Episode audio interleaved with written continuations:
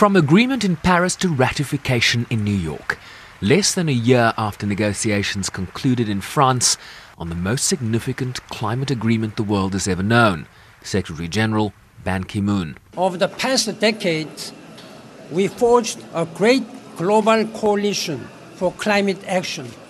Government officials, scientists, faith leaders, business executives, and civil society activists around the world recognized that the future of people and planet were at stake. They made today possible. With each new ratification, the reach of the Paris Agreement is growing. On Monday, the conference of the parties to the UN Framework Convention on Climate Change will gather in Marrakesh, Morocco, to continue the work agreed to in Paris as the focus shifts from ironing out the agreement's details into implementing its terms. The rapid ratification of the agreement has put even more pressure on parties to move expeditiously to make the agreement work.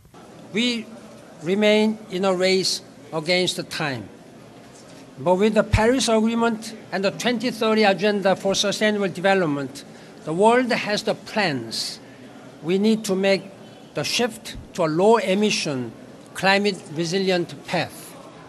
Now is the time to strengthen global resolve, do what science demands, and seize the opportunity to build a safer, more sustainable world for.